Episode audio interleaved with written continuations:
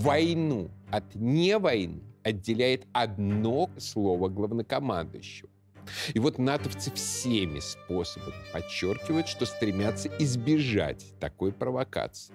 А что они еще могут сделать? Вертолеты фальшивые, крейсера паршивые. Войско собрано просто так. Избежать войны действительно возможно. Украинские олигархи и приравненные к ним лица разбегаются кто куда. Ребят, ну алло, вы точно на нашей стороне?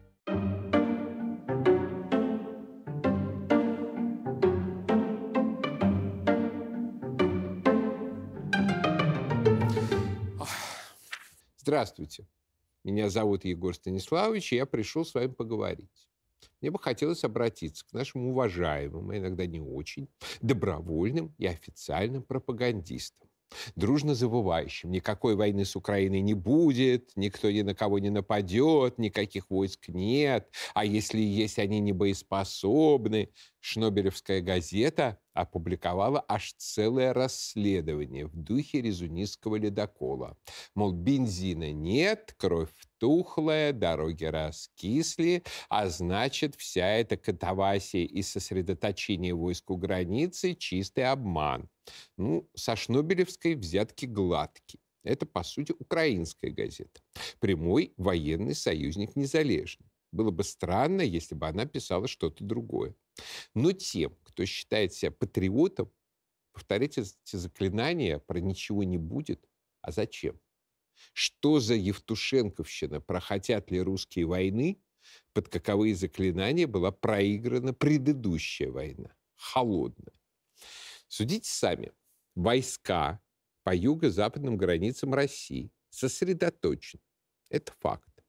Их сосредотачивают, особенно не скрывая. Любой автолюбитель в Крыму или Воронежской области видит их собственными глазами.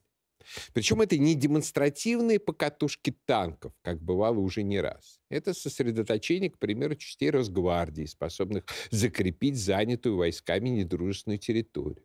Это крупнейшая в истории новейшей России военно-морская группировка, способная, в частности, к масштабной десантной операции. Вот как вы думаете, те, кто отдал приказ на такое сосредоточение, хотят создать впечатление, что никакой опасности Киеву нет, что российская армия никому не угрожает и является плюшевым мишкой? Или же все-таки задача состоит в том, чтобы создать и в Киеве, и в Вашингтоне ощущение реальной угрозы, которая доведет их до паники, а кто знает, возможно, до капитуляции. Угрожать кому-то имеет смысл в одном единственном случае. Если вы способны привести свою угрозу в исполнение. Когда войну от не войны отделяет одно коротко брошенное слово главнокомандующего. Вот когда угроза такова, то с нею действительно все ее адресаты считаются. Иногда считаются до такой степени, что приводить ее в исполнение уже не обязательно. Соответственно, доказывая конспирологическими фактами, что никто войны не хочет и к ней не готов, что Россия никому не угрожает, вы ослабляете наши же позиции. Укрепляете у пауков на банковой уверенность в том, что на этот раз для них все обойдется. То есть приманиваете в конечном счете ту самую войну, от которой якобы заклинаете. Либо на Донбассе, либо вообще. Ребят, ну алло, вы точно на нашей стороне?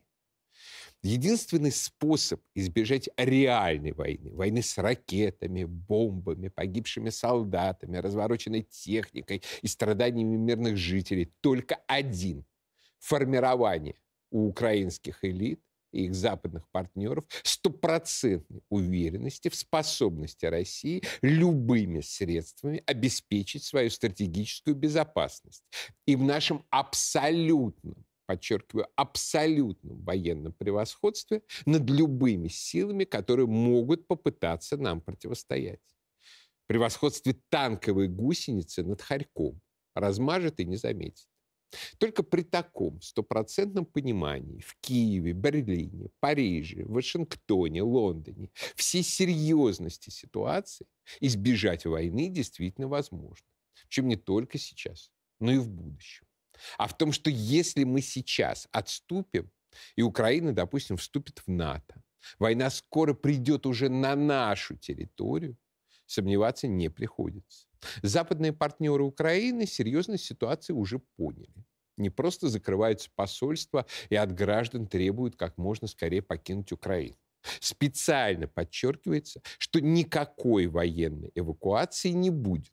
Потому что если вблизи зоны соприкосновения российских и украинских войск появится британский спецназовец, то с Бандерья станется его грохнуть, а потом свалить все на Россию и спровоцировать конфликт России и НАТО.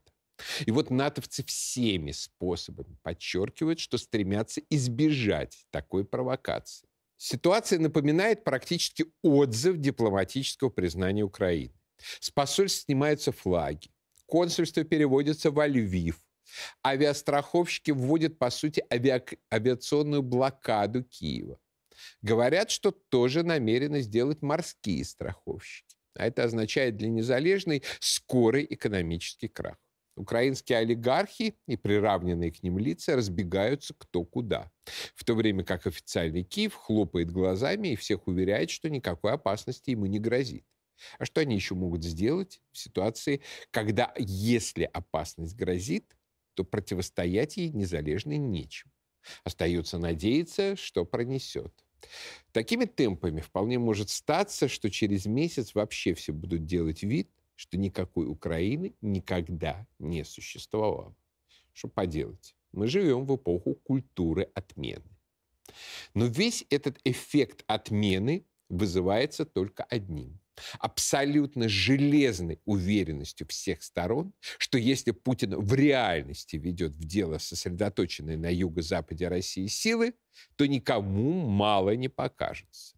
Любое дипломатическое решение вопроса возможно только при стопроцентном осознании реальности угрозы и ее абсолютной исполнимости. При этом чиновники военные могут врать про отсутствие намерений как угодно. У них работа такая – врать с максимально честными глазами. Если глаза бегают, значит, проф не пригоден. Но остальным-то зачем кликушествовать про то, что запасы съедены, палатки молью проедены, вертолеты фальшивые, крейсера паршивые? Повторюсь, вы точно на той стороне, ребята. Величайшим деятелем русской истории был великий князь московский и всея Руси Иван Васильевич, Иван III. В скоро выходящей моей книге «Добрые русские люди» от Ивана III до Константина Крылова будет большой исторический портрет этого замечательного русского государя, основателя национальной России, оставившего нам Великий Завет. «Русская земля вся с Божьей волею из старины от наших прародителей наша отчина».